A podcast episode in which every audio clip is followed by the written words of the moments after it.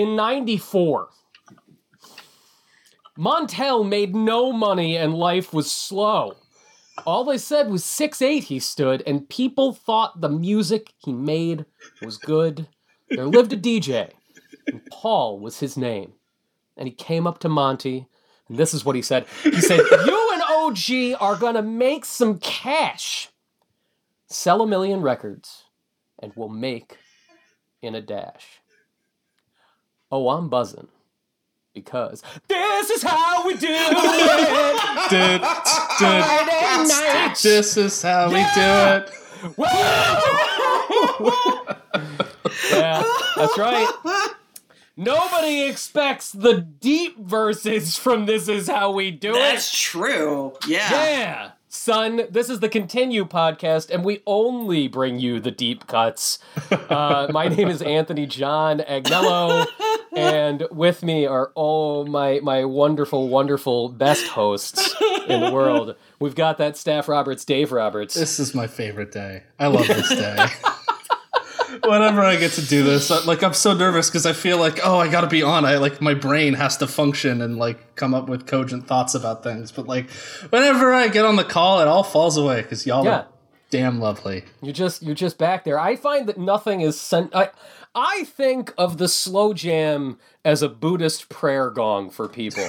Most people they sit in silence and they try to clear their head of conscious thought. They breathe, and then there's dong. No, fuck that. I want you to feel like you're listening to Y94 FM, The Burn, in in like 1995 and then boom, you're centered. You're right there. Uh, feeling her spiritual peace is Susan Arendt. So speaking of Buddhist prayer gongs, uh, or in this case, Buddhist prayer wheel, when was the last time you watched The Golden Child? Oh, it's been a while. I bet that has not aged well. Ooh.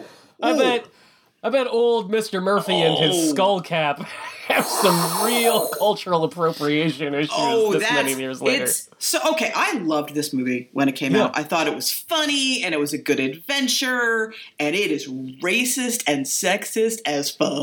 Susan, ex- explain to people what the Golden Child Oh. is, because I feel I feel like this is one of those. It's ones far where enough for might have to like people don't contextualize it. talk about the golden child yeah, and the yeah. like Murphy Ovier.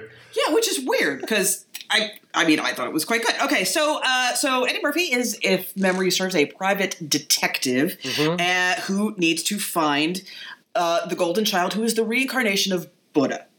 And uh, a Tibetan woman comes to him and says, "I need your help finding this kid." And it's this, it's it's like the Buddhism's greatest hits. Like they they looked at the back. They went to the store. They bought a box of Buddhism, and they and they saw the bullet points on the back, and they're like, "Oh, that's what we need to put in our movie." Okay, cool. We got monks. We got prayer wheels. We you know we got reincarnation. We got demons. We're fine.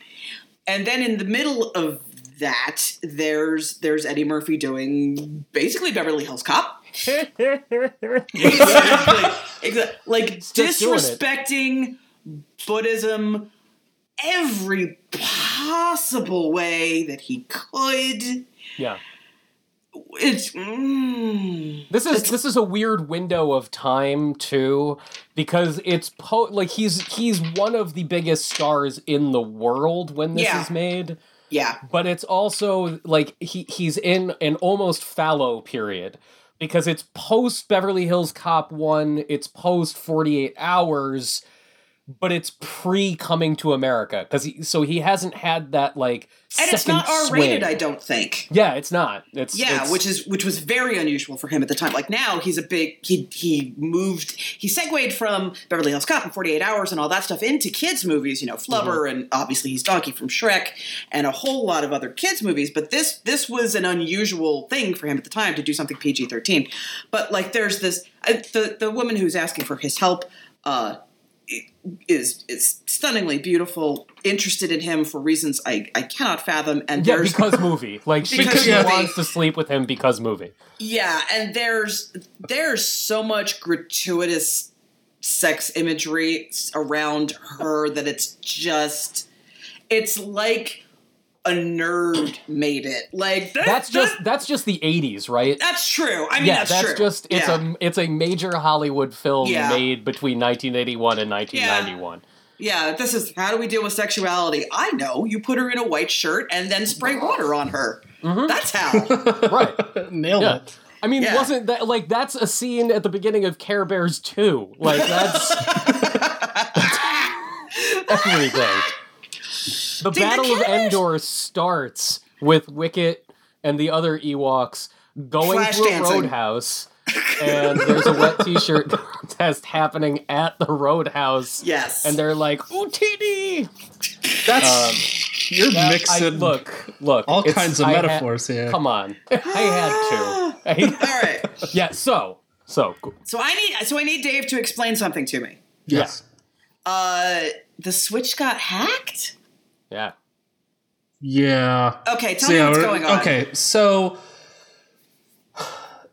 according to this report on uh, Eurogamer through Digital Foundry, Mm-hmm. there is a uh, exploit in the the Tegra processor itself Okay. that was found by a uh, a bunch of like homebrew hacker type people. They uh, they're just doing it because they like homebrew. Right, uh, right. So they decided to report, like they put this report out, Mm-hmm. uh, saying like, look, we hacked it. It is it's it's like it is low level hacking. I believe. I, I like I'm gonna mess up tech things, so don't email me. Yeah, don't. no, just- but- just deal with it, everybody okay? the idea None is us- that none of us know about tech shit.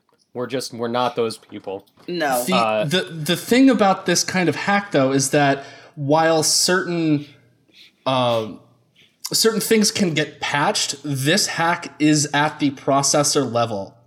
So Okay. anyone who knows how to get to bypass the OS, which is basically like the, the way that they found is you just put this little like wire in where the Joy-Con goes, and you can access you can access the OS and rewrite the code through this exploit. So yeah, so basically, uh, all 15 million switches uh, that are currently on the market are hackable okay. and and cannot be and cannot be patched. So they have Linux running on it. There are uh, other groups that are obviously going to be attempting to put uh, you know allow you to play pirated games. Sure. Uh, sure. In addition, so yeah, and the, no matter what kind of patches that Nintendo tries to put, they'll be able to hack it.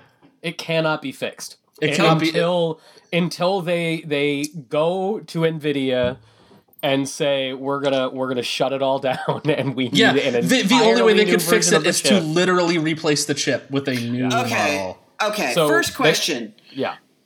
Does a consumer have to give a shit?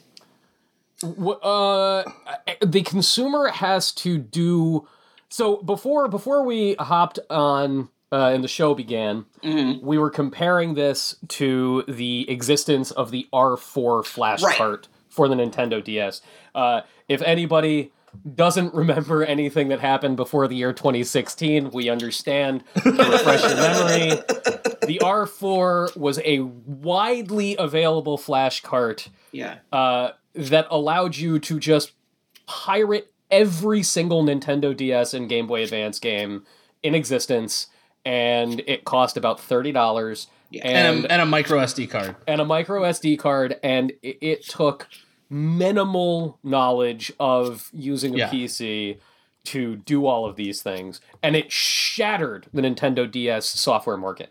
Uh, Yeah. every single publisher in the world sort of abandoned the platform at speed and this sort of started the whole trend of publishers like EA saying we're not even going to work with Nintendo platforms because not only do our games not sell as well as theirs, they're just going to get pirated.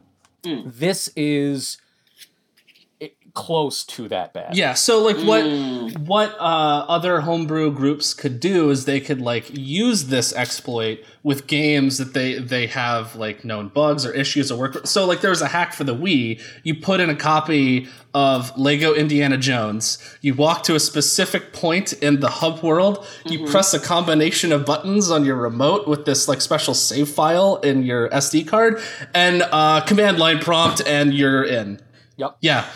Like that's the kind of thing. So like uh, a dev could find a backdoor with the game that's not uh, that's out, and while Nintendo could patch that stuff to make it more difficult, there's no way that they could seal that door completely. Yeah. So short uh, short of replacing the processor completely. And the thing is, this isn't for the first time. This is not Nintendo's fault. This is Nvidia's fault. It is in every single device that is powered by a Tegra X1 chip. Oh wow. Okay. And the, the thing is, is people have known, they've known that this chip has been vulnerable since late last year, Mm-hmm. and the the the uh, two uh, hackers who found this, um, after they went swimming with Angelina Jolie and put away their rollerblades, and nice. nice. I could, uh, yeah, after they did all those things, After they, they actually Jackman- they did they did their due diligence they you know went through like the process of alerting the community about this exploit they told google and it's mm-hmm. supposed to be filed and addressed with the companies before it's made public and google's whole division for this let the due like the the disclosure date pass and didn't oh. yeah. And so they were like, we're going to tell everybody about this now because other less less scrupulous folk- groups yeah are gonna are- like like there's uh, they said other groups who are probably working on a physical bypass that you could just buy at a store like it's you 3d print a little plastic thing with wires in it there are pictures of this on uh, eurogamer i think a little 3d printed plastic bit that just slots it into where the joy-con goes um, yeah it's bad It's not great. And it just. Okay. it- it- yeah. Please. Okay. Can, connect the dots for me a, a little bit more because I mean, like the R4, uh, I get it. Although it was part of the problem with the R4 was n- less in like North America and Europe, but in countries where pri- piracy is the norm, Right. Nin- Nintendo couldn't sh- sell anything. Like, Yeah. it just couldn't Yeah. because why? You know, I, no. This is this is the standard. Is is this? So okay, so you can you can hack the Switch. First question: Are consumers at if you have a Switch right now, are you in any danger? Oh, no. Okay, No. No, no, so no. that's fine. So the concern here there is entirely are companies going to stop making games for the Switch because the Switch is hackable? Yes. And is is piracy going to become so rampant Mm-hmm. on the Switch that it shatters the software market? Not just- ex- yeah. not not just piracy the uh our online games from here on out completely compromised because hackers can create mods and log in which is a problem if Nintendo is going to charge $20 a month or a year or whatever Yeah. to access that online service. think about it like this too. Nintendo is at an especially vulnerable moment because they are getting partners in the online space to start to really embrace the platform. The mm-hmm. fact that there are xbox live achievements on the nintendo switch right now because of minecraft the fact that Right. the freaking Master Chief is going to technically be in a Nintendo Switch game in the next six months.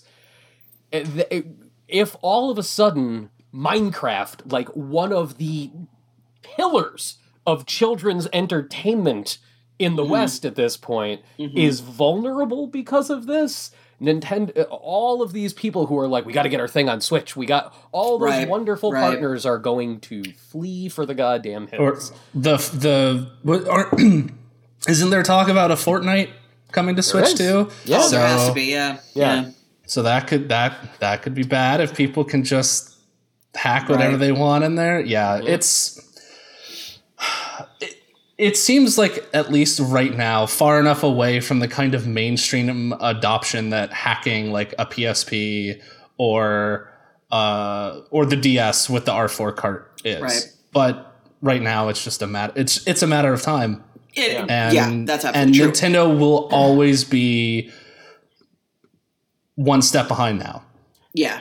In, And I, and I feel like what's really funny is the PS, the homebrew market kept the PSP alive Right. for several Yeah. years, and it'd be so great if this went that route, but w- it won't. No, No, no. it will go. It will go the route of bad people doing bad things. And it's clear too that Nintendo was at least in some way aware that this was going to be a problem because in either the last or the second to most recent firmware update for the Switch, Mm-hmm. uh, people found embedded in the code reference to a new version of the Tegra chip.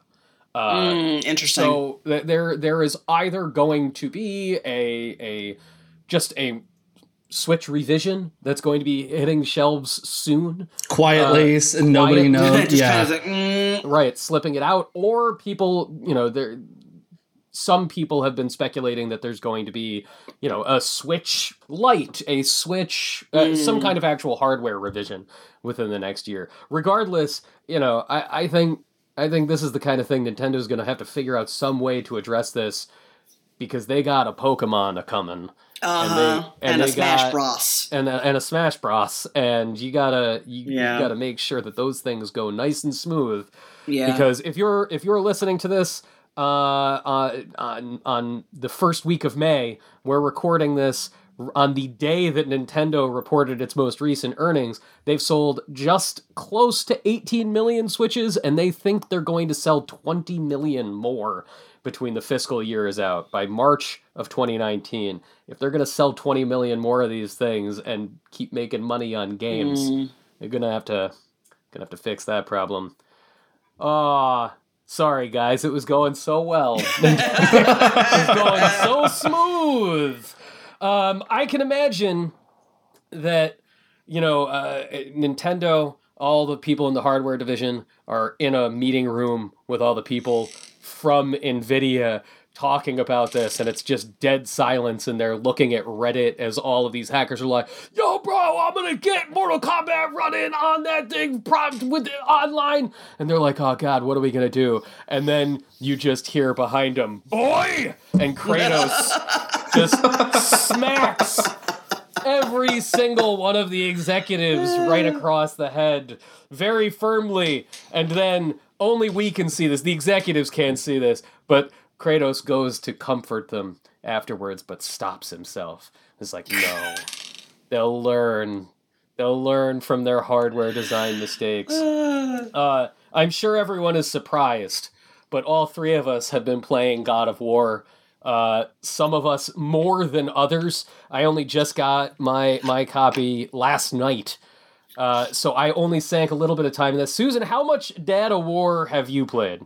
I've played a lot of Dad of War. I think I'm perhaps halfway through the game. It's hard to tell because uh, there's lots of hidden areas and secrets and collectibles and that sort of stuff. And I am all about it. I am like, I'm, I will get you.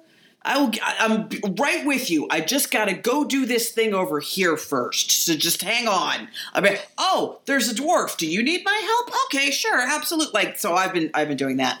Uh, I I couldn't tell you how many hours I've put into it so far, but it's But pro- many. many, many, Many. many good hours. I hated the first hour. See now, okay, that's interesting because I've only played about an hour and a half, Yeah, and I was in immediately. I well, I had I I was very skeptical about this, and ever since they showed off the first sort of big gameplay trailer for this at E E3 2016, I said to myself, you know what? I don't want to know anything about this game that I don't have to know professionally. I'm going to not read previews. I am not Yep. going to watch videos.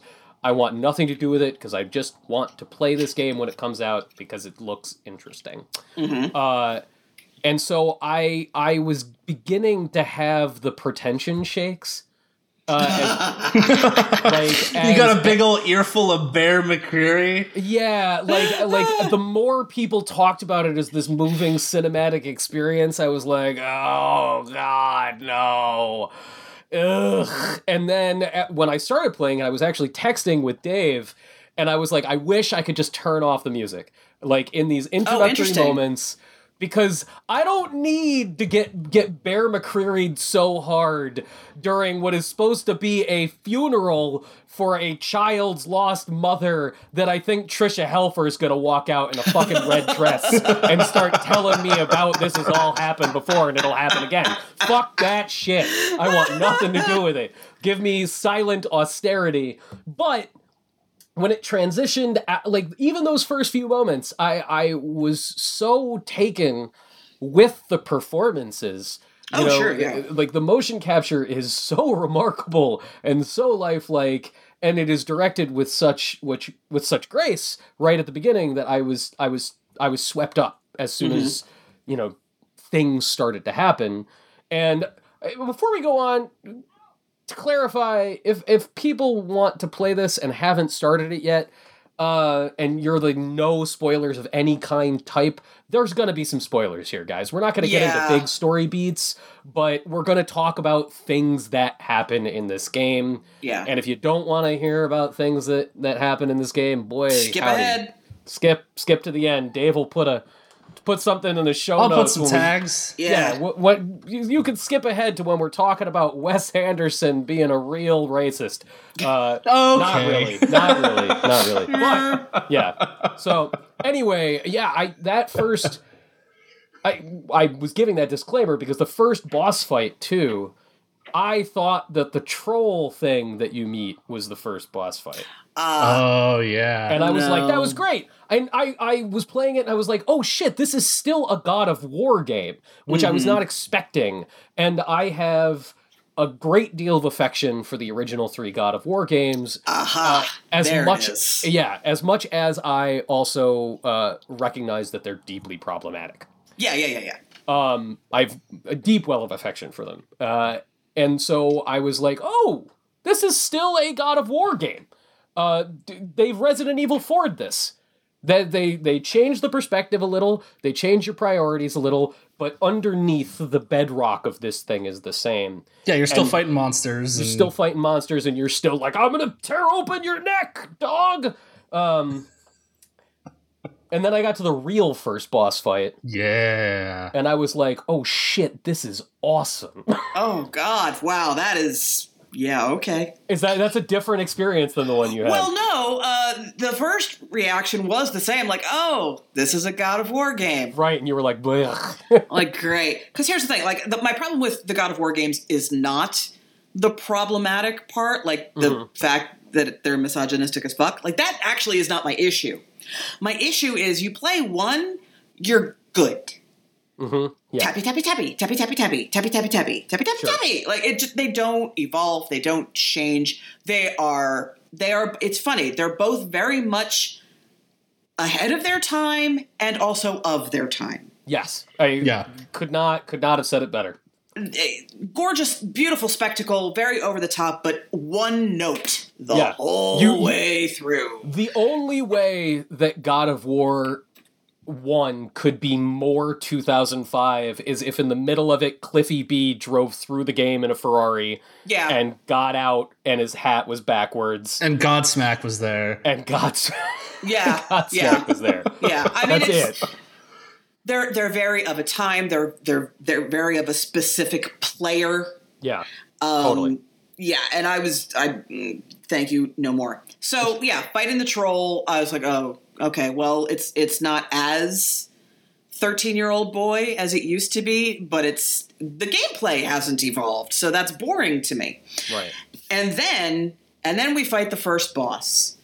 Uh, and that a that fight went on way too long. Yeah, oh, way too long. See, I was playing on easy from the start. That's Oh. another thing that I should probably specify Okay. is that uh, I I just from general chatter, people talking about acclimating to the combat, as I'm wont to do these days. Mhm, I I'm not mhm. playing these games to waste my fucking time. no, that's totally fair. Yeah. You know, like so I I started on easy so that first boss fight, which is I I can imagine that if you're sitting there trying to whittle down a life bar, uh-huh. that it drags, but it was very swift when I was playing. Oh, yeah. yeah. No, the, like, uh, because that's also my biggest complaint of the game so far is just that the combat generally just feels like it takes a little too long to get through.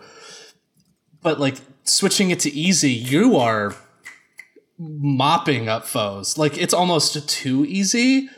Yeah. So like like I, I wish there was like this this nice little in between where I get to do like all the cool combos and stuff, but like every combat encounter doesn't take like a thousand hours. yeah. Um, but yeah, I could definitely see how that first see like that first encounter I felt like dragged on too long, but the tone of it I was like way into of this guy just being like, "Nah, dog, like look, I'm I'm here again. Let's do this. Let's dance."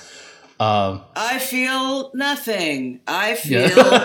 nothing. You know what I feel? Nothing. Like it's just Yeah, that's interesting because I like he only said that twice in my Oh. fight with him. Wow. Right, because the, because the fight just kept cooking. Like it just Right. like all of these. Uh, I I I got into that fight. I had enough of a satisfying feeling of I'm doing these combos, I'm doing these dodges, I'm doing like the game hadn't even taught me to parry with the shield yet, but then I Right. realized that you could, and I so I was getting the satisfaction of connecting with the controls and the weight of the character, Mm-hmm. but when you're playing on easy, his life bar just bleeds down. So the Right. drama of the moment isn't interrupted by, you know, some sort of a nonsensical sense of challenge. Uh, Right. I will say, like it was, it was the exact opposite of the experience of playing Horizon for the first time, because I Interesting. yeah, I started Horizon on easy for the same reasons. I am not here. I, I'm here because I want to engage with art and world and story. I'm not here mm-hmm. for some kind of interesting challenge. And in Horizon, you're you're missing, I would say, seventy percent of the experience when you do that I agree. Because you know there's that first mission where you need to hunt you know the the thing that's like sort of an allosaur uh, and i was able to just run up and start pounding on it with melee attacks when what you really are supposed to be doing Yeah. is is doing the traps so all of the drama of the moment was lost Right. whereas uh, the the first hour of God of War playing on easy, I I got to have the big story experience, Yeah. sort of unsullied by nonsense. Yeah, that's the thing. Like the enemies in God of War, it, it, the, the combat between com, between God of War and Horizon are two completely different things. In other respects, the games are remarkably similar. It's why I bring them up. You know, Uh, and, yeah, and it, yeah, it, ain't, they- it ain't just the fact that everybody is wearing dope ass deer skins. no, they, they feel the same. They have a Yeah. similar look to them. In in God of War, you run up to things and you hit them on the head as hard as you can. Mm-hmm. And and when you do it enough, they die and you get shinies. In Horizon, you if you try to do that, you will die because smoked, the- yeah. these are wild creatures. They have you know distinct personalities and attacks. You have to hunt them. You have to set traps. You have to tie them down. You have to use stealth, or you will fail. So it's a completely different combat experience. Uh, God of War is, I will say, once you begin to upgrade your your axe and upgrade your son's bow and you can do more interesting things then the combat gets a little more enjoyable because otherwise it's just hit things on the head as hard as you can and the things are they there's not a lot of differentiation between the bad guys in Yeah. midgard so uh like when you go from from midgard which is your your hub basically into one of the other worlds yes then the creatures in each other world is different but within worlds there's a whole lot of samey samey going on This is Yeah. really interesting because I, you know, I'm still so early Mm-hmm. that that flow of other worlds and I've barely even started to upgrade. Like I've Mm-hmm. only just gotten enough points to start unlocking things on the skill tree Mm-hmm. and I only have the one runic ability for the axe and the ru- the runic ability is just like your specials. It's Yeah. it's it, it is your soup of the day for your axe attacks and I I I'm in though. I'm very Oh, yeah. Da- Yeah. Dave, how deep into this beast are you? How much of you So played? I just made it to the first new world. I'm about. Okay. I think I'm. I, I just like got the trophy for that area, and I'm up, I'm on my way out. Uh, so that's about how- the pink place Yes, the pink place. okay Okay, no, Uh, I, but- th- I think we can. I th- like we can talk. Al- we can talk Alfheim, about that. I believe it's called. Yeah. Yeah. lots of like uh, dark elves that fly around, and Oh Uh, they- shit! Do they you feel like actually bugs. is, is does this go full Yggdrasil? Are you going to the Yes! nine realms? Yeah. Oh, that's awesome! I, Mhm. I had a Yes. and, like, and I love the way that this game sort of blossoms out is really elegant. So the game starts off the first couple hours are very linear. You're you're learning the ropes. You're going from from beginning to the first boss to the next and then you're sort of exploring. And the game kind of hints at like, oh, yeah, you could go straight here, but there's a little side path at the treasure chest. Like you can explore it or not, like whatever. But then once you get the canoe, in the big lake, the Lake of the Nine, you can start to explore a little more. So like uh there's this your goal is at this this like big pedestal in the, the center of the area and you could go there or you could realize like you look around like oh there are other dock points and you go up and there's a ghost you can talk to and he gives you a side quest and you're like uh, i have a side quest now. And you go and you do his side quest stuff and then you realize like there's this path that winds around that feels like it should stop but it keeps going. And then you discover there's a mine over here with another side quest and this whole other dungeon that you could completely miss if you just went for the main thing. And then so I start mopping up all of this stuff, and then uh, I start pursuing the main quest, and then they send you back to the center of this pedestal, and that's when the game starts unlocking the different hub worlds, and then you basically transform this pedestal that's a bridge that rotates this giant lake, and it sends you to another dimension, and it's just like the way that the game does not tell you these things until it shows them to you. And it's just like a light switch goes off. You're like, oh, that's what this game is now. and it's doing it so many times. I can't believe that the game does all these things because A, I'm still so early that I had no idea, and B, I've avoided everything so effectively, so I'm like, wait, shit, there are side dungeons? Like Yeah. I want I want to just sort of quietly move over as we're talking and like turn on You're, you're gonna impose your own spoiler warning. Cool, guys, you just keep doing podcast. yeah, that's I I will. Uh, I was playing Dad of War and only stopped because we had to do this podcast.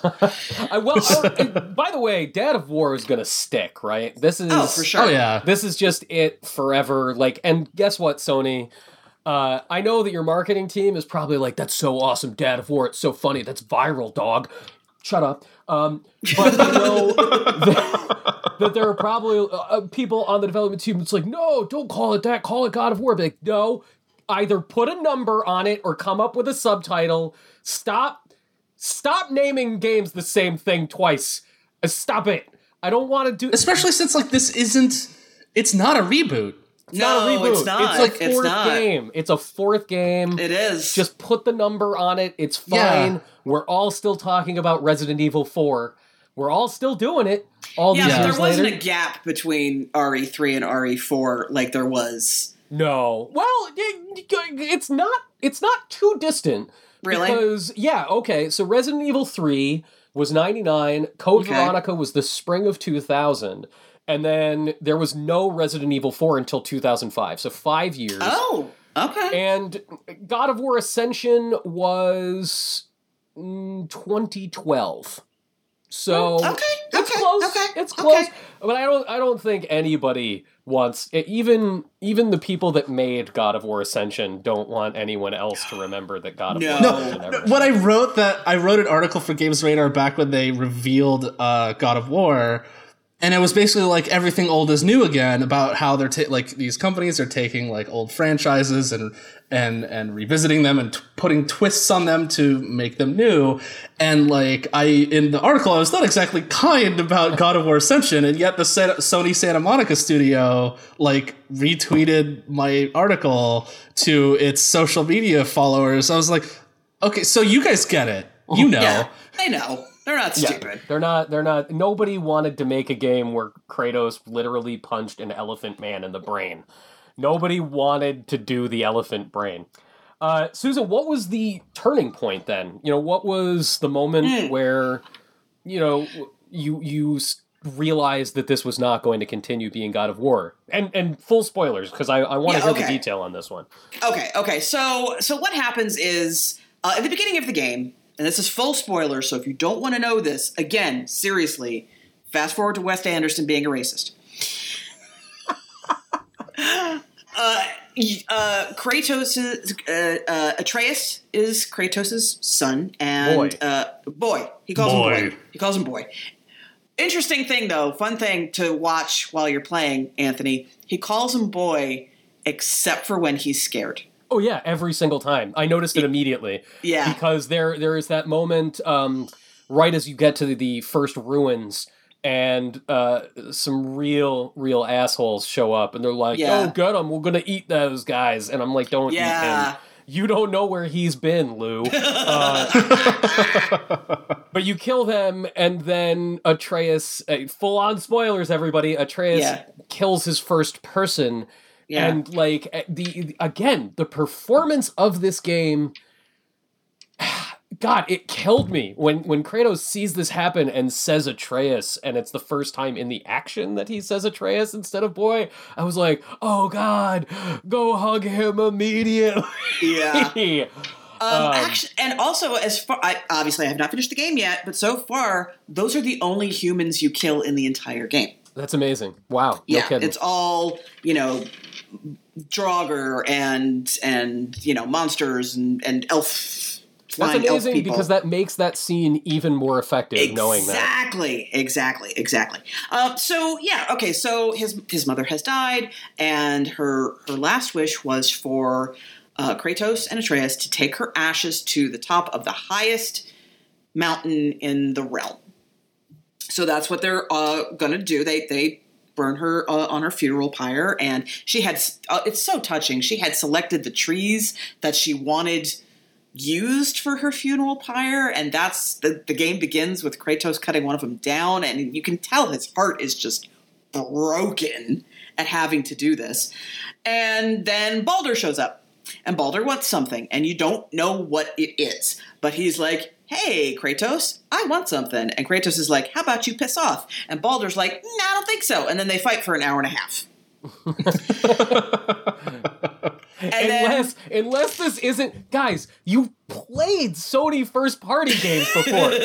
how many times, how many years do we have to know each other where I tell you guys, don't play Uncharted, The Last of Us, No, The that's Last true. Guardian. Every single So- Sony first party game just started on easy. You save It's- yourself a whole lot of trouble. so uh, so then uh, you know Kratos is like, okay, we can't stay here; it's not safe anymore. So, uh, before then, like Ba- uh, Atreus was like, okay, so we're gonna go take mom to the mountain, right? He's like, no, you're not ready. Hell no, you're like a little no, uh uh-uh, uh, we're gonna train you a bit more first. And then Baldur shows up and he's like, well, guess we're gonna train on the road then, because we gotta peace out. And they start their journey, and when the game starts to open up that way when it's when it's after the stage has been set Sure. and the journey has begun and you're not teaching them how to hunt anymore and you're not that's when you really start to get an idea that oh maybe this isn't just same old hacky slashy hacky slashy. And then hmm. you get to the lake of the nine. And like dave said it doesn't point out look at all the places around the lake that you can Yeah. explore. Isn't that neat? You just like i wonder what that is. Row row row row row. Oh heck it's a whole mission over here that has absolutely nothing to do with the main quest. Nobody's going to tell you that it's here. It's yours to find or not. Totally up to you. And the stuff that happens in those side areas is as interesting and engaging and worthwhile as the main quest. Yeah. so Yeah. for me, that was uh, that was like, oh, okay, this isn't gonna suck. Awesome. Yeah, Yeah. like like I had that moment where because uh, I didn't super like Horizon. I thought it was fine. Like as far as open world games go, it was it was very pretty to look at, but it had that open world problem of like, okay, here are all the icons. Go true. Do the stuff. Go do the stuff. And I was really because I'd heard that God of War had some open world stuff in it. I was really hoping that it wasn't going to do that, and it doesn't. It like everything, like Susan said, everything really does feel considered and placed with purpose, but there's not an overload of it and it's there if you want to find it and like to seek it out and find it yeah. rather than just being told well go to the point and pick up the thing because it'll tick off a thing in your menu and yeah. you'll get the trophy when you get them all yeah like you, you know you know how i am with collectibles i don't feel yeah yeah like i'm i'm i'm that person i don't feel like i have to like there's uh, Odin's ghostly ravens. There's 51 of them in the game. It tells you that. And every time you smash one, it, it tells you, okay, now you've killed X number of these ghostly ravens. I'm sure something happens if you kill all of them. I don't know what it is. I don't care. I don't yeah. think I'm going to find all of them. If I happen to see them, great.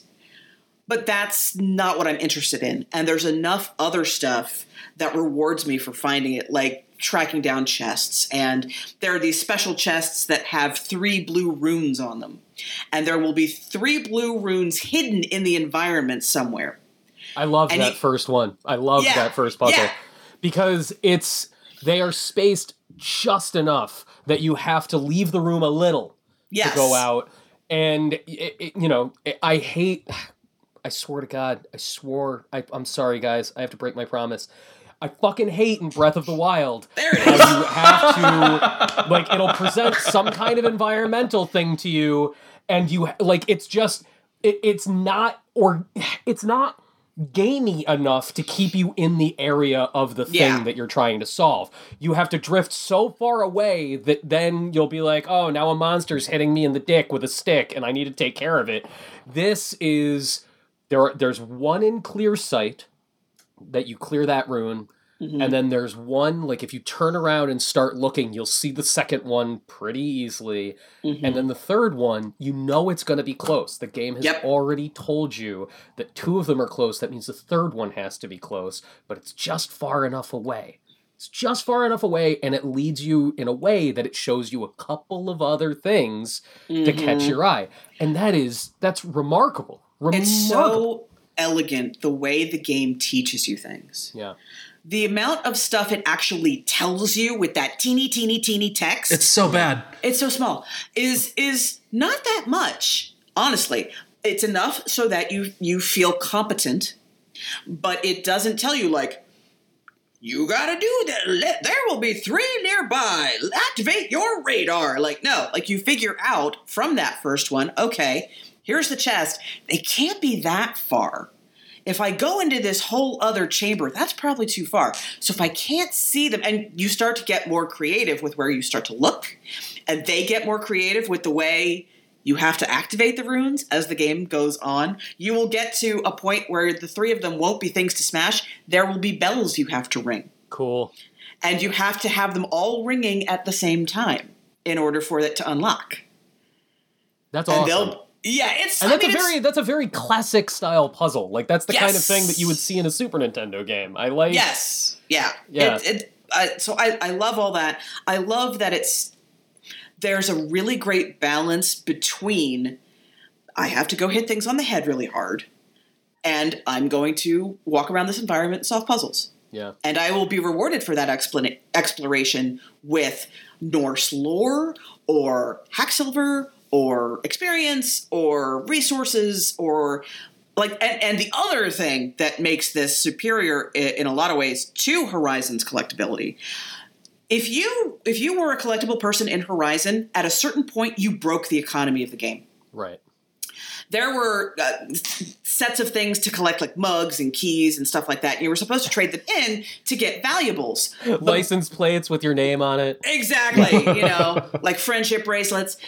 But if you if you were playing the game enough, you had so much stuff. You had zero incentive to go get these things. Yeah. So the economy was completely broken. But in Dad of War, you use the hack silver you find because that's how you upgrade your skills. Mm. and you use all the bits of you know soft steel and hard steel and uh, world serpent scales. You use all that because that's how you upgrade your weapons and your armor. It's it's completely worthwhile to seek all this stuff out. Yeah. And it makes your game not just a little easier but more fun. It's really interesting too because I, I feel people have sort of forgotten the fact that this balance that you guys are talking about between exploration, between hacky slashy, and between collecting stuff, that was always the format of God of War. I, I That's feel true. like That's people absolutely true. forget how Yeah. puzzle and exploration centric God of War was from the start. In in people's memory, it seems to have morphed into just this nonstop combat game Mm-hmm. when really it was far more engaged with with exploration and puzzles than Yeah. it it was just sort of traversing from one fight to the next. It honestly feels more analogous to Resident Evil 7 than it does 4, I would mm. say. Just because, like, mm. 7 is a Resident Evil game, Yeah. just in first person with different combat controls. Like, it's. Mm-hmm. Mm-hmm. Well That's, put, this man. is still a God of, God of War game. It's just Yeah. But it plays a also little se- different. it seems that it nails the balance far better than any of the other God of War games was. Oh, because e- Yeah. everybody sort of had the exact same criticism when God of War 1 came out and people sort of settled from the fervor of being like this mm-hmm. is the baddest ass thing ever. Everybody realized like oh, the Pandora's tower on the Titan goes on a little too long and solving the 50th puzzle where you have to kick a box across Yeah. a conveyor belt in a certain amount of time. Gee, Hades sure sucks every time in every game. You know, I think the ah. Hades puzzle where you're trying to time your jumps at the end of one really wasn't that bad. I, I feel like that got a bad rap. I remember hearing like the reason why it sucks so bad, why everyone hated it, is because like they ran out of time they couldn't test it as well as the rest of the game. Yep. Mm. Like yeah. it just it was just a, a casualty of time, yeah. but uh, it sucked. Don't try to don't try to justify it, Anthony. It's bad. Yeah, no, I, it's I just didn't bother. The final boss fight in the original God of War is one of the worst goddamn things I've ever played in my entire life. I don't know if you guys remember vividly what it is like to because the end of God of War 1 is it's one of those boss fights where it decides to throw all of the previous mechanics of the game out the window Oh, Yeah. and you're in a, a one-on-one wrestling match with Ares. With Macho Man Randy Yeah, Savage. with, ma- with it, it- it's Macho Man Randy Savage without the cowboy hat. That is Ares in the original God of War, and you have to fight him, and then y- then it's a sword fight, and it's tedious, noisome bullshit. It takes forever to get through. It's totally cheap, and it, it makes no sense. You'd have no satisfaction of here are all the things I learned before this fight, and now I Yeah. get to deploy them in one big grand climactic moment. God of War eventually got better at this. The uh, the final boss fight in Cory Barlog's first God of War directorial uh, seat game, uh, God of War 2, final boss fight is a sword fight with Zeus, and it's badass. Like it's a, it's one of the best boss fights in the entire series. How are how many boss fights have you guys gotten into beyond Baldur at the beginning? Are there a lot? Are there a little? This is kind of like a signature part of the series. I've probably done six. That's that's a lot. Well, here's Six- the thing, because a- aside from your your regular fodder, who are going to be in varying degrees of difficulty, Yeah. you can encounter just enemy, just garden variety, garden variety enemies that are just a few levels above you. Yeah. So that's kind of like a mini boss fight right there. But then there are also these mythological creatures that you run into. You will run into trolls, you will run into ogres, you will run into these things called ancients. And those are boss fights. Yeah. And so they will those crop up fairly regularly. But what's again what I appreciate about the game is you know the first time you're like, "Oh my god, how am I ever going to do this?" And then by the time you get to the next one, it's like, "No, no, no, that that's fine. That's not a big deal." But now it's it's slightly more complicated because now it's not just something that's partly armored and really strong. He also has elemental attacks. Oh, well, okay, shit. Uh, yeah, I mean, it's. I, I, I very much appreciate the progression, although I'm. I. Because you can wander anywhere, and you don't necessarily have to stay on the path, you will wander into stuff that is above your pay grade. It'll mess you up. It, it will, which is okay because the What, game it, has does it Xenoblade mess you up? Is it like, Oh, oh, yeah. no, there's a level 93 monkey and So Oh, yeah. Oh, yeah. There there are these uh these rifts, and Yup. sometimes they have like normal items, like you reach in and like pull out a talisman piece or an upgrade thing. And one time, like I reached in and was like, okay, what's in this rift? It's uh it's a purple dude.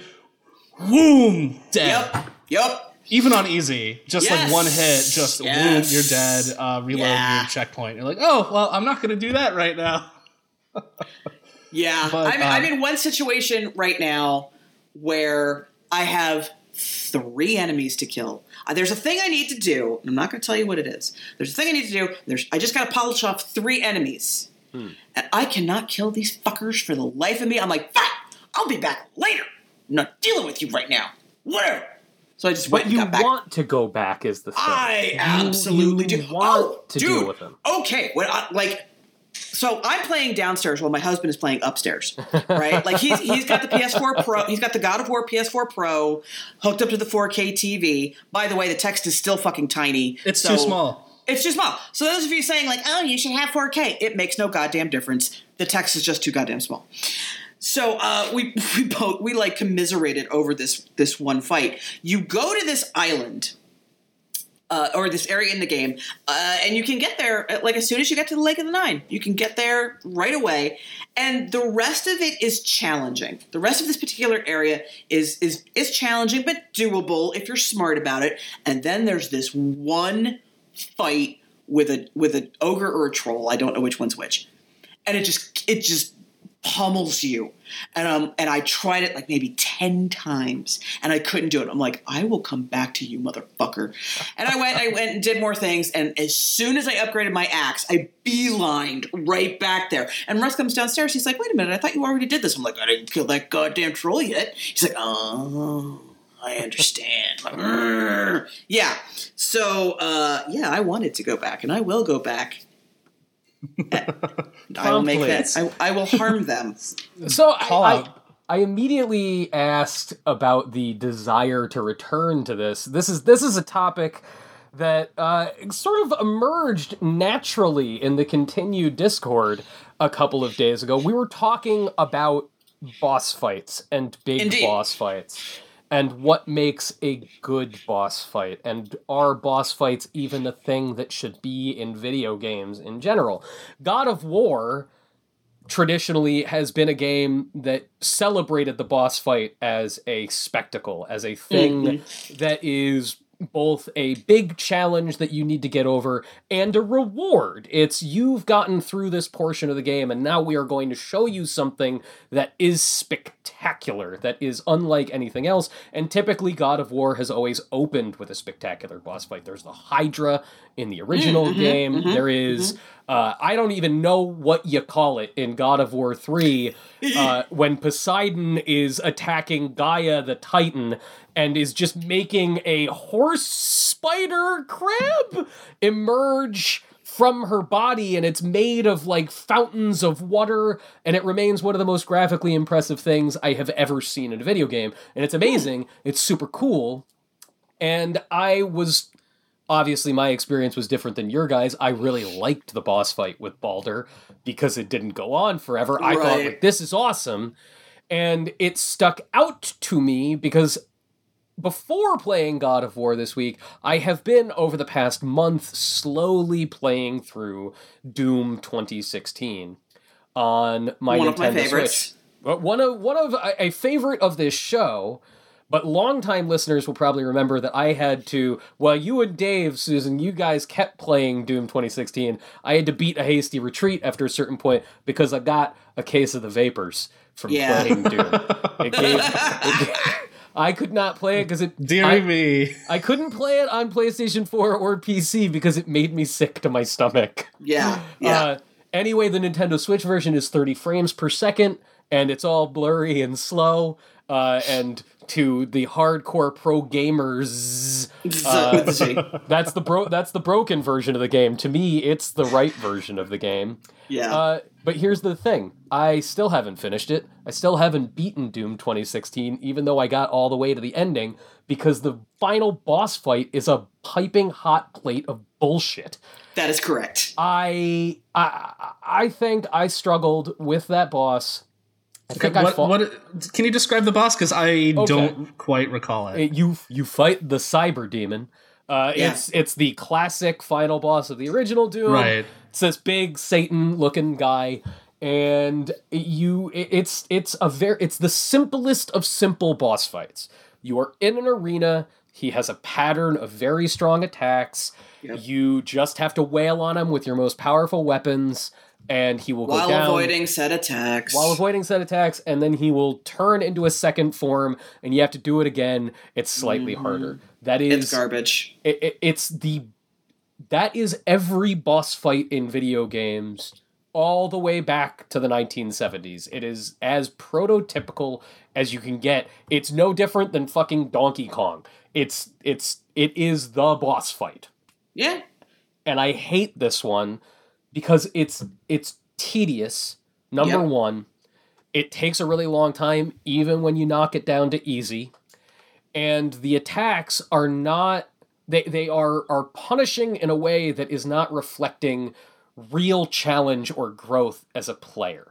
Mm-hmm. They are f- so fast that you can't properly see them. They track you and you will get hit. The the cyber demon throws out like these arrows of light and you'll get he'll do one in the middle and you have to duck under it and then there's one that you have to jump over and then he'll transition to a homing laser that warms up and it'll track wherever you are and you have to dodge out of the way. And it's done in a way that's just it, it, it's it's oh it's super hard because you can only get hit like twice. But you're not really using the skills that you have used throughout the rest of the game. This is like in god of war 1 that we were just talking about you know throughout doom you're just put into rooms that are like the challenge is here is the architecture. You're either in a valley or a room with uh, a bunch of different tiered platforms or you're outside on scaffolding and here are hordes of enemies that are going to attack you in waves and it's up to you to figure out how to use the weapons in your arsenal the limited ammunition you have and your ability to run up to these things and punch them in the face so that they explode and give you new health and new ammunition so that you can keep moving. The challenge is always how to figure out the puzzle of that. It's very mm-hmm. exciting. And then this boss just throws all of that out the window and says we're just going to bludgeon you. And maybe if you're super good pro gamers you can get through it. Or you know you you get lucky and it feels like it comes down to luck. Like oh this time i fought him and i was able to avoid the one laser this one time. And you can almost see the design logic there of saying like oh i got by by the skin of my teeth. But it feels like a bunch of bullshit. And i i want to i want to put it to you guys like how do you how do you feel about boss fights in a game? A lot of the time i don't even want bosses in a game you know when i play an action game especially a big open world action game that, that's going to go on and on and on i don't want the big drawn out fight because that's not what i'm here for you know there are people who complain over and over again that the end of uh, Shadow of Mordor is terrible because there's no big boss fight with Sauron. Like it's basically just a quick time event and then the game ends. I loved that. I thought that that was the best story ending that that game could have had because it's not like it's not doing it's not asking me to waste my time on something that doesn't have anything to do with the game that preceded it. Right. So, you know, Well, okay. First like- of all, yeah. I'm, I'm going to have to disagree with you on a on a few key points. The, the cyber demon does not come down to luck. He telegraphs his moves. Mhm. The the whole laser beam of of ducking or jumping or what have you. If you observe it enough and pay enough attention, you know what he's going to do. And then it comes down to jumping or ducking at the correct moment while also shooting, while also blah blah blah but it's boring. It is super boring. My my issue, like I played the rest of the game on normal, and then I knocked that down to easy just so I could finish because it, wasn't interesting. Yeah. If this is not an interesting test of my skill. Now, that kind of gameplay, while it does not appeal to me, the memorization of patterns and the split second avoidance of said patterns is very shmup. Mm. I don't want to play shmups, but it's consistent throughout the game. You start a shmup, you are observing patterns, you are avoiding them, you are fitting your offense into your defense. Mm-hmm, that all makes sense. It's all the same skill set that just gets more and more advanced as the game goes. Just like you said in Doom, that's not what happens here. Like, Right. yes, you need to learn how the different enemies attack so that you understand better ways to So that like, you can react. room full of them. So you yes, can so that you can react appropriately, but it's not okay. Now I got to wait for two seconds and jump to the right. It's not that kind of thing. It's very exciting. You have to keep moving in Doom, or you will die. Yeah. I, when I started playing Doom, I was playing it like Destiny, where I would like plant and shoot. Like no, no, Screw you gotta that. move. You gotta move. You gotta move. You gotta like two shots at this guy and move, then two shots at this guy and move. You can't finish an enemy off all in one go. You gotta move through the room, and that keeps it very exciting and very dynamic. Yeah. And the cy- cyber demon is like the antithesis of that. Yeah. Yeah. And it Yeah. definitely feels like they wanted to make the last boss be a throwback to the original Doom. Mm-hmm. which I But get. that but that throwback did not fit the ethos of the new Doom that they'd created. And it's I also you you should let us never forget the greatest tips and tricks tip ever to make it Oh, into a classic video game magazine Yeah. is smack dab in the middle of the page of the tip section of Game Pro in 1993 is a picture of the cyber demon and all it says and they were totally serious. This was before the days of irony on the internet kids. It just says shoot the cyber demon until he dies. That is the tip. Nice. Yeah. shoot Nice. the cyber demon until he dies. I this mean, is yeah, that's what it's you did. That's Yeah, I what, mean- that's what you did. Yeah, with okay. So here's here's the thing about boss fights. I do like the idea of a point of hot, like classic drama. You know, you go up to Yes. you know, and then right, fine. And games with big narratives need that. I think, like you want that dramatic moment. You want that feeling of closure. You want to feel like there's an end. However, and and the boss fight fits that point. Like it, it, it's you know you and me, and we're gonna have a showdown, and I'm gonna come out victorious. Cool. However, I think the problem is that the term boss fight, air quote, is so steeped in tradition, and it's so steeped in, and especially in a particularly Japanese style, where it's you know hit the hit the point for massive damage, that the the re, there needs to be a rethinking of what does this mean? How can we approach it? We had this conversation with Evil Within 2, mm-hmm, where the mm-hmm. boss fight could have been, you know, a conversation. It could have been using elements from your past to be able to break down your wife's defenses, something like that, as opposed to just okay, It just shoot the cream monster in the glowing ball. Exactly, Yeah. exactly. Like I, I, I understand why boss fights used to be the way they were, like back in the the eight bit and sixteen bit days. There was a limitation on what you could possibly do, and so you know uh, there was a limitation on the perspective you could have on the room. So you get the big crab with the flappy arms, and you got to dodge the arms and then shoot, and it, and that was the kind of excitement that could be created with those limited resources. We can do a lot more now. Yeah. Yeah. We need to try harder. We Like- need to think outside the box. Yeah. And Like- God of War, I, I, you know, again, like it's clear that the balancing isn't totally there in God of War because mm. both of you guys felt like the Baldur fight went on way too long to be Oh, yeah. an effective substantiation of that.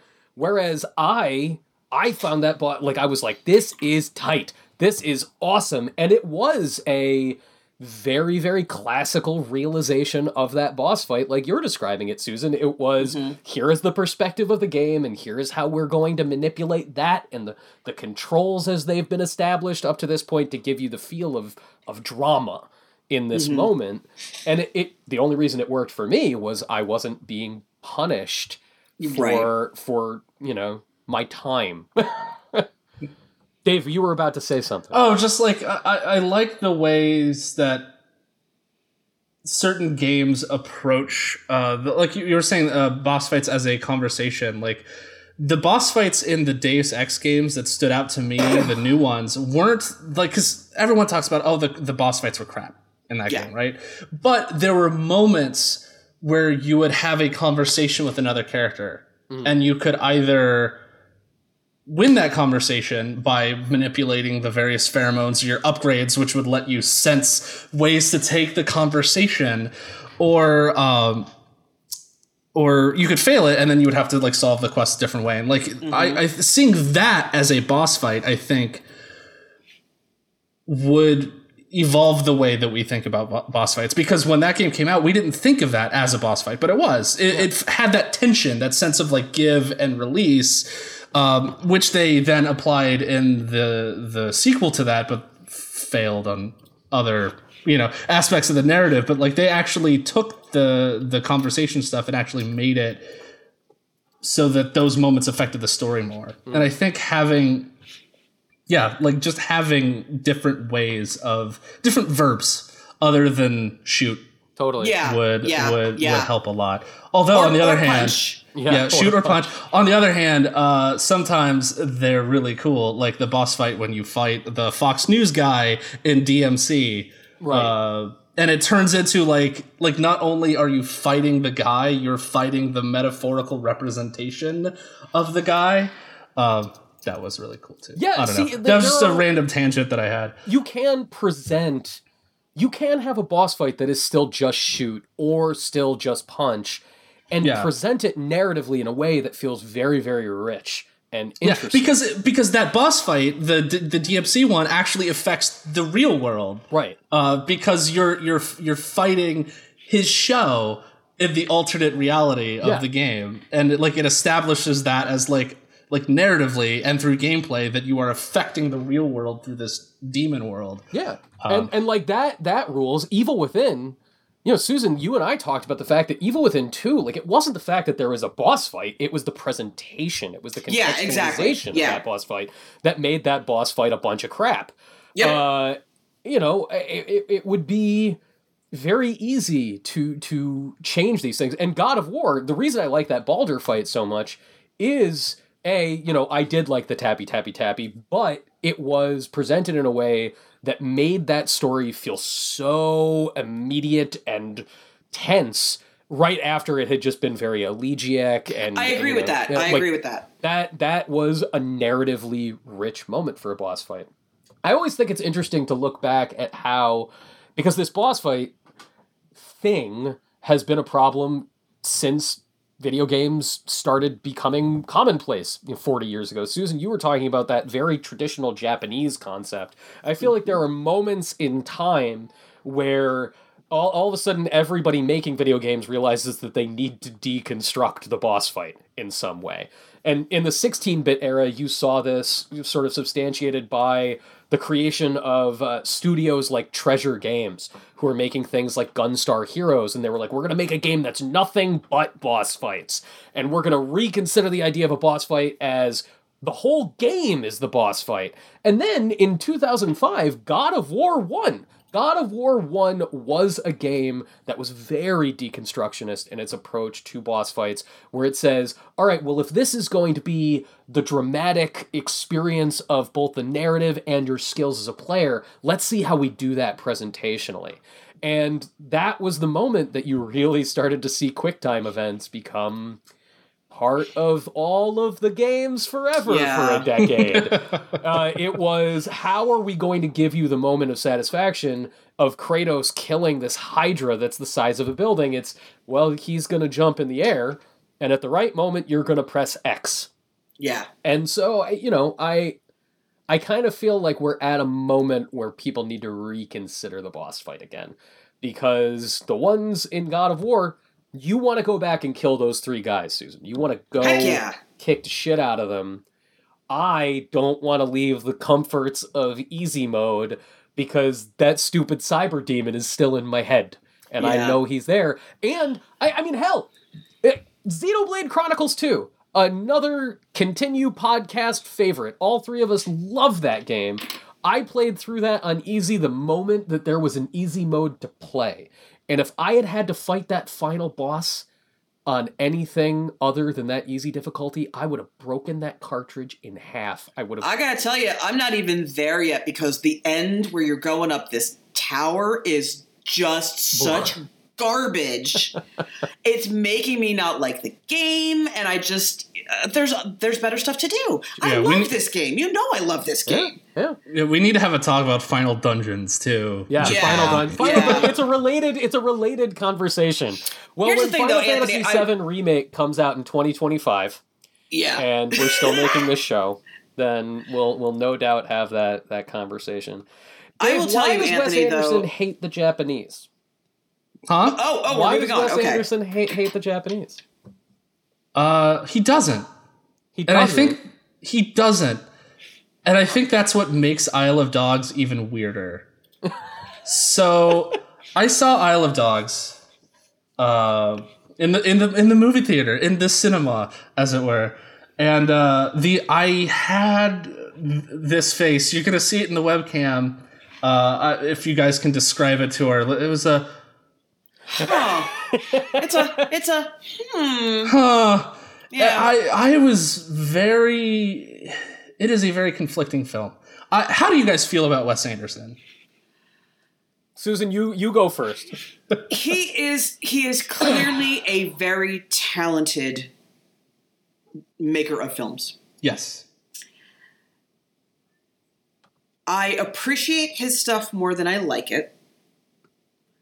I have never found myself wanting to rewatch one of his films. But I don't believe with with the exception of Steve Zissou. I, I do enjoy that one a great deal. But I I don't hate any of his movies. Hmm. Okay. You know, like I he he he has a voice, he has a vision. And I enjoy that he does something that is different. Like the way his he has characters who talk like real people for the most part, but then they're kind of in this fantasy world. It's a very looks like affected style. Yeah. It's very it's very it's very affected and it's very let's be honest, it's it's aimed at, at the intelligentsia Sure. right? It's it's aimed Yeah. at folks who have read a lot of books, and I happen to be one of those people. So uh, I, I I I like uh, I, I enjoy some of his stuff, and and it always has a wonderful visual presence. yes. Yeah. I Yeah, he's one of the that. few. Uh, i- if like auteur theory, I can take or leave, but like the, there's still an idea that like when you see a name attached to a film, that film is going to have a very specific style, and Wes Anderson's, I think, very much sticks out more than Yeah. most other working directors today. Yeah, So I I don't know if I've ever talked to you about uh about this, guys. There was a time in my life that and I'm sure you're just gonna be oh so surprised that Rush Rushmore was my favorite movie. Oh, I'm stunned. You're shocked. I, Susan, can, are you surprised that 19 year old me identified with that film? Are you? This is Are- is this that is my shocked face. Yeah, that's the shocked face. I fucking loved that movie. Oh my god. Uh, and I, I, I just, I, I adored Rushmore when I was in my late teens. It came out when I was 16 years old. It meant a lot to me. Okay. Uh, and I mean, I I was the guy who you know like came home at Christmas break uh, when I was in college and went to go see Royal Tenenbaums by myself and like left that theater crying and then stayed up until six a.m. writing like I was Oh, that God. asshole. Ugh. So I Did you drink tea while you were doing Oh, it? you fucking and wear a cardigan? You know I was drinking a hot toddy. I was drinking tea and whiskey and wearing a beret. All of those things happened. with my compact with my compact Presario laptop that weighed Oh. nine thousand pounds. God. All of this is to say I associate I can't I cannot approach Wes Anderson's movies without that baggage. I, Okay. as- I associate them i- inherently with my youth, Okay. and I, you know, I as a result of that, He's your John Hughes. he is my John Hughes. He he very much was, and you know, because of that, I feel like the way I I I'm at now that I'm 36 years old, I'm at a point in my life where I am both fond of and slightly uh, jaded by my youth. I'm at that place. Sure. Yep. So the way I approach Wes Anderson movies, I, I always have that air of like, oh, Wes Anderson, never change, cutie. I'll see you at the reunion. like I keep making those twee indie you movies. keep making Yeah. those films, which isn't fair, which isn't you know that's Yeah. that's not an accurate reflection of him as a creator or the experience of seeing his movies. But I I can't get away from that. Right. And like so like I don't have that deep of an emotional connection like you do, Anthony. Yeah. But I discovered him during that time when I was like devouring movies. Like I was like, uh, this is a thing that I really like, and I So was just last like, uh, week, no, no, no, like what? you still devour movies. I don't understand. No, no, I'm just like that that time when like, but because bef- there's a before time when you're like, oh, I pop in my VHS of Star Wars like 20 times. Uh, because I like Star Wars, but it's not like because I like movies. And then like I watch Seven Samurai and I go like, oh, movies are important. So then I start Oh, okay, okay, okay, watching everything. Okay. Uh, and so yeah, so I discovered Royal Tenenbaums, and I Wonderful uh, movie. I love it. yeah, it. great movie. Uh, Rushmore, all this stuff. So like, yeah, like, and then learning the like how his movies are. He's kind of like Tarantino. He he takes uh, a pastiche of ideas from like French New Wave and like Japanese movie, very like '60s, '70s uh, independent cinema. Uh, you know, and like just throws the Who on top of it and calls it a movie. And uh, for up until now, that has not felt weird because he is usually borrowed from like other white creators. He's borrowed from French films. He's borrowed from like uh, from other like uh, German expressionism, like uh, ver- various things like that sort of like art film milieu. Isle of Dogs is him doing that, but making a Japanese movie. It is a very, it is, it is Now a movie. Yeah, You got the it is a mm face. movie that is very, it is resembling the kind of movies that were made during the Showa era of Japan, which is the Hirohito's uh, reign from World War II till like the late 80s and there was a very you know like all kinds of different directors and stuff but there you know there's a style the way that they present text on screen the way that they frame camera angles. Like he straight up uses the kikuchiyo theme from seven samurai in this movie like tarantino would like uh like a western song like a, a west you know the good the bad and the ugly sting or something in kill bill it's that kind of movie and it's like it's very well crafted the visuals because it's a stop motion animated film It's very beautiful. similar to yeah it's a gorgeous film it's very dark and political in a way i wasn't expecting uh, it's basically like uh, it's a war between cats and dogs uh, but the cats are pulling the strings of the humans who have this very like fascistic So it's a sort of. I didn't Yeah. know that. I didn't know that like this was. I oh I I Yeah, wasn't so, so- aware all the that dogs are cats sent to this it. island. Yeah, the dog. Yeah. all the dogs are all Yeah. sent to the I thought it was just because the little humans kid- hated dogs. No, so the cats are like very linked to the aristocracy of Japan. Like the the movie explains in this like old 16th century style tableau uh, of like Japanese history how cats have like always pulled the string with the yakuza and the and the the, the ruling class, and they've always hated dogs. And so yeah, it, the the the current uh, mayor of Megasaki is the name of the city. Uh, yeah, Susan's face, very much like mine, uh, is uh, basically says like dogs are causing sickness, they are a disease, they are ruining our culture. We must send them all to an island of trash. And uh, the rival party is the Science Party, and they are very much the stand in for the left wing, sort of like pro quote unquote pro labor pro human rights sort of thing saying like no i have a cure for this disease that the dogs have. It's fine. Just give me time. You are not listening to me. They send all the dogs anyway. And so this kid who is the ward of the mayor whose name is atari kobayashi which again is just as bad as like that comic book artist who went by akira yoshida taking two japanese na- like popular japanese names and sticking them together mm. um, uh, and and so he goes to this island to try to find the guard dog that he had as a kid who was sent who was the first dog sent to this island. And so he goes on an adventure meets a bunch of stray dogs and they they they decide to form this like pack and they go to try to find his dog and come back and sort of overthrow the mayor. Uh, meanwhile, there's this other subplot going on where a bunch of students at this high school are trying to expose the sort of uh, the corrupt dealings of the government and their treatment of finding this cure, and they're led by a white girl from who is a foreign exchange student from Columbus, Ohio. It is a literal white savior trope. Uh, yeah, so I'm, and the thing is like Wes Anderson movies are funny. They're not always like ha ha funny, but they they, they make you kind of chuckle on the inside.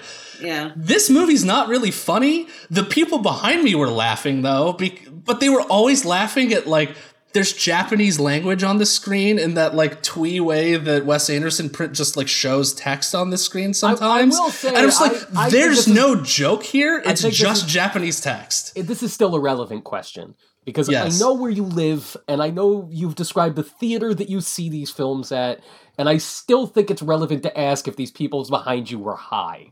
Like, yeah, that's fair. Were yeah. they stoned? I, and they were I like, don't know. I was text like. like no, like let, let me tell you, I was baked out of my mind when I saw Garden State in the theater, and I was laughing the whole time when you weren't supposed to. The entire they they looked like white nerds like me. Okay. So I did not know, and I did not notice that, that kind not, of like. Yeah, that's that's okay. reinforcing my I did supposition. Not notice the sort of guttural Seth Rogen laugh. All right. so like I can't make a conclusive distinction either way, but I'm gonna err on the side of no. You didn't see them uh, light it up or smoke it up, is what you're telling no, me. No, no one was coughing weirdly.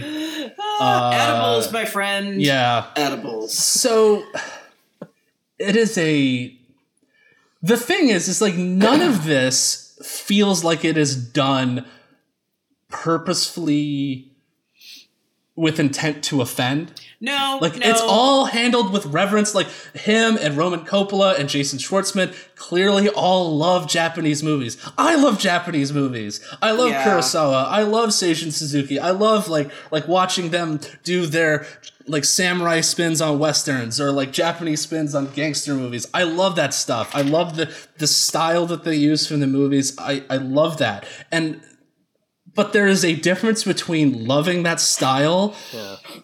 and making something that feels similar but is still original or your own or does not feel appropriative of that style than just straight up making a Jap being a white person to make a Japanese movie. Yeah. yeah. Yeah. It's straight up yellow face. Because here's the thing. Think about everything you just described, but it's a black exploitation movie instead. Yeah. Right. Which, a white person, which, yeah. Tarantino has done.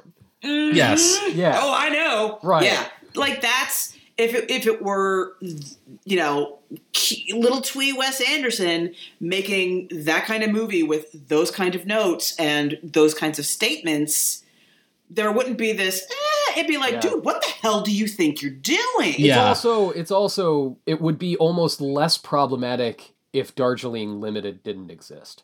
Yes, like if because Darjeeling because, Limited didn't exist, and this mm-hmm. guy hadn't already like gone full tilt into Orientalism before. Yeah, yeah, yeah. That's that's where it gets tricky. Yeah. because this is all all of the performers in this movie who are not the dogs being voiced by his sort of typical repertoire of uh you know elbow patch on the blazer white actors I was going to say, are there any Japanese people in it? All yes, of the Japanese they characters all, are performed by Japanese people. Like it's and they it's only speak cast. They f- okay. only speak Japanese. So, so you have okay. Japanese actors speaking Japanese, which are then translated either by Frances McDormand, who plays a translator, or okay. by subtitles on like text, or sometimes the dogs speak for the Japanese people. But that's the thing; it's like the Japanese people always feel like they're in the background and they always feel like like the fact that they that they are translating it like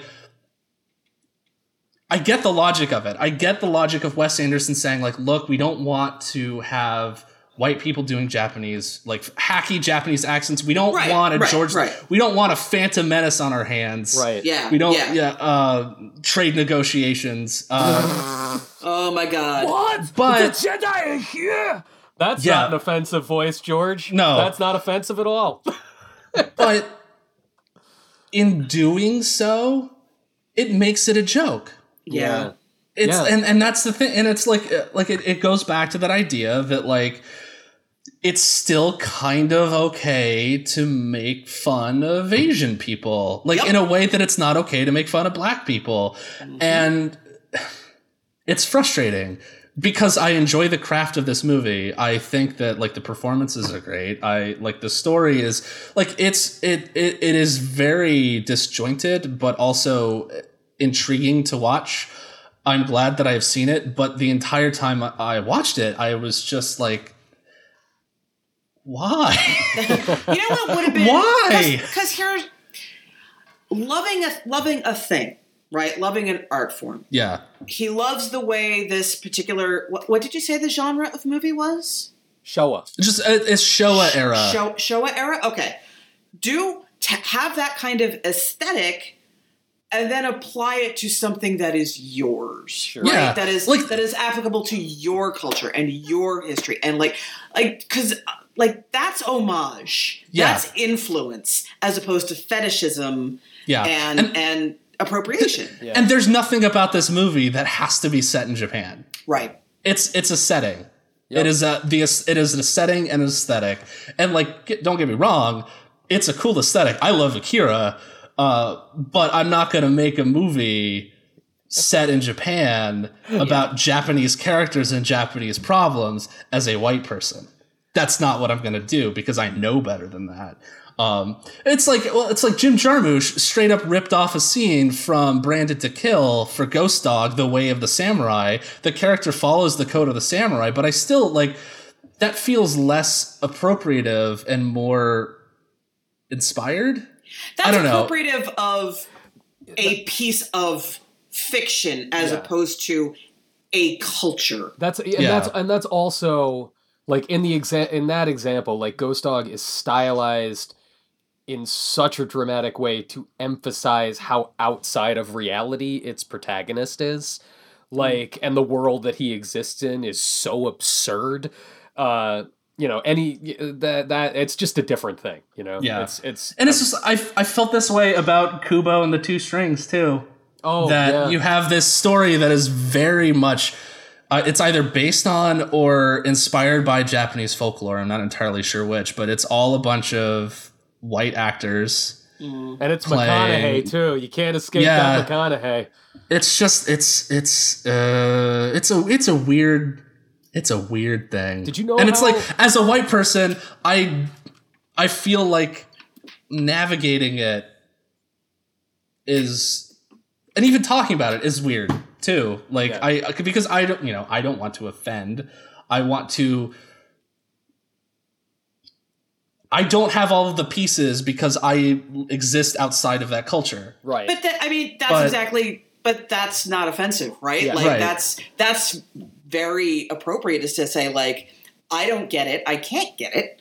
I I'm not part of that culture. I didn't grow up in that culture. Like I would even say, like if you are if you're a white person who was born and raised in Japan, then I think you get to say shit. Yeah. Because you know what, like that's your culture. That's where you were. That's where you're from.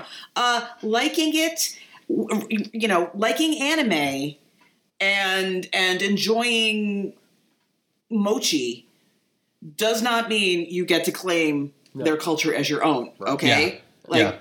just stop it. It's it's really Um, it's funny li- like just thinking about this conversation that we're having I realize that we have had it before in a, a about a much less emotionally fraught game uh but we we we make fun of heavy rain all the time Oh God, heavy rain. Yeah. we make fun of Heavy Rain constantly, and we make fun of David Cage constantly, and we make Yes. fun of like Jason, Jason. But at the exact Yeah. same time, like that is, it's not a dissimilar situation. It is a French national saying, I want to make the hardcore American crime movie about America. And he makes it, and it's kind of fucking embarrassing and really. It feels weird, like it was and- made inside of an IKEA factory. and it feels like it was made inside of an IKEA factory, and it like one third of that game is about an American woman who is you know coded to be uh sort of racially indeterminate being Mm. repeatedly sexually assaulted by club owners by uh, Mm. psychopaths by and that Fictional men in her dreams. Right, fictional men in her dreams for no reason. It has nothing to do with the story. And it's all uh, this guy saying, like, I want to do this culture. I want to do my American crime story. And it's, uh, you know, it, it, not unlike Wes Anderson with Isle of Dogs. You, you sit there and you're like, I'm not going to say that this is the worst thing in the world, but maybe don't do that. Yeah. like why? Like that could have been in Paris. It could why wasn't in it, it? You know, then the An accents- American or- town. yeah. or, even uh, you know, okay, split the difference, make it Montreal, For sure. Why not? right? Why then not? the accents make sense. Then some of the cultural differences make sense. Like Philly, Philly, Philly. Philly. no. that house that that guy lives in, yeah, that's totally in fucking Philadelphia. right? And their Like, clean, oh. sunny, open air market. That's exactly what I think of when I think of goddamn Chestnut Street. Please. yeah, you goon. Wastelands. If they, if we're gonna put a cap on this, it should probably be the fact that Detroit Become Human is going to be a sensitive, wonderful, Oh, wonderful work. Uh, everybody, that is, that brings us to the time of our regular programming here on the Continue podcast. Dave, who are the wonderful people that made this happen? Oh, yes. Uh, if you back us on Patreon, you get access to a bunch of exclusive content. Our Discord channel, go to patreon.com slash continue podcast, uh, and uh, all of the tiers are there. But if you back us at $10 or more, I will give you a special shout out on our show, like I'm going to do now. So special thanks to, excuse me, I'm going to uh, clear my throat. Uh, Mirko Orico Terreno, John, Nick Grugan, Ryan Brady, Peter, Ryan Mance, Flunky the best squirrel you know, uh, Thierry Belair, Eric Van Quill, Olmec, the fancy manatee, Denton O'Brock, Ellie Dare, uh, Logan Pauly, Ludwig Kitzman, Stormshot, Double Taco, Gluttony One of Seven, Francisco Arias Guimaraes, Kalen Houston, Axel Olsen Mangholt, Tyler Nilsson, Shane Nilsson, Fasi Sayan, Yodel, Jacob Christos, Chris Cook, Skip Dippity, Tim Chesson, Jose Bullet Babam Cordova, Daniel Squire, Tom, Derek Sanskrit, and Damian Michaelis. Thank you all so much. We had a few Thank new you, people thank in you, there. thank We got a lot, Yeah. lot of Yeah. people getting in on that shout out tier. So I do, uh, I do not believe our favorite squirrel was a backer before. no, but they are now. Uh, uh, also, I have a I have a contest. Uh, so yeah, if you leave us a review on iTunes, if you uh, share us on Twitter, tag us on Twitter, talk about how cool we are, as long as you tag us with the name or retweet the uh, episode link on your account, I have sort of logged all the the different people who've done this, and I'm going to give away a free video game. Uh, so let me click uh, my randomly generated number. Boop. Uh, I wish it. I kind of wish that it took a little longer or had sound effects uh, with the website that I use, but it's just instantaneous, so there's no fanfare behind it.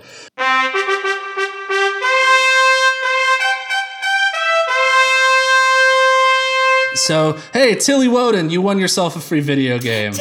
Yeah. Yay! So, awesome. um, so yeah, se- since you're not from America, you I, I only have American PS4 codes, but I got some Steam keys, so uh, I will get in touch with you and give you a free video game. Nice. So thank you so much, and yeah, uh, leave us a review, share our stuff, and you'll be entered for next time. So Yeah. thank you all so much for spreading the word. Uh, best way to get um, our info out there and to tell people and let people know about the ramblings, like I'm doing right now. I'm rambling. I'm still talking. I'm gonna kick it. I have no way to segue this, so just interrupt uh, me. the, the, the way to segue that is I would like to just thank all the people who have been sharing the podcast around. I have seen a a noticeable uptick in people sharing the podcast on Twitter and just saying, "Hey, uh, you, you know, if you're into this sort of thing, please listen to this." And these are like personal You're into recommendations. this sort of if you're into this sort of thing, if you're if you're into hearing people uh, badly imitate the Trade Federation from episode one, this is the the only game We in have to bring it up in the sand. Well, don't do it good. That's process them. What is that? What is that a threat? Why is that a threat? When it's like we got you, Queen Amidala, in this back alley, all of the bureaucracy of this high-level intergalactic government, we find you in the alley. This is slowly but surely becoming Watto, who's offensive gonna for an entire Nubian alley. It's really a differently racist character Differently from the same racist. film. Go- wha- Can you fucking believe that they named the spaceship Nubian class? What is Right? You know, I just all right. Anyway, uh thank you everybody who has been sharing the show and recommending it to friends because you have been doing that. We are very close to this becoming a weekly show instead of a Oh, are we? bi-weekly show. Yes.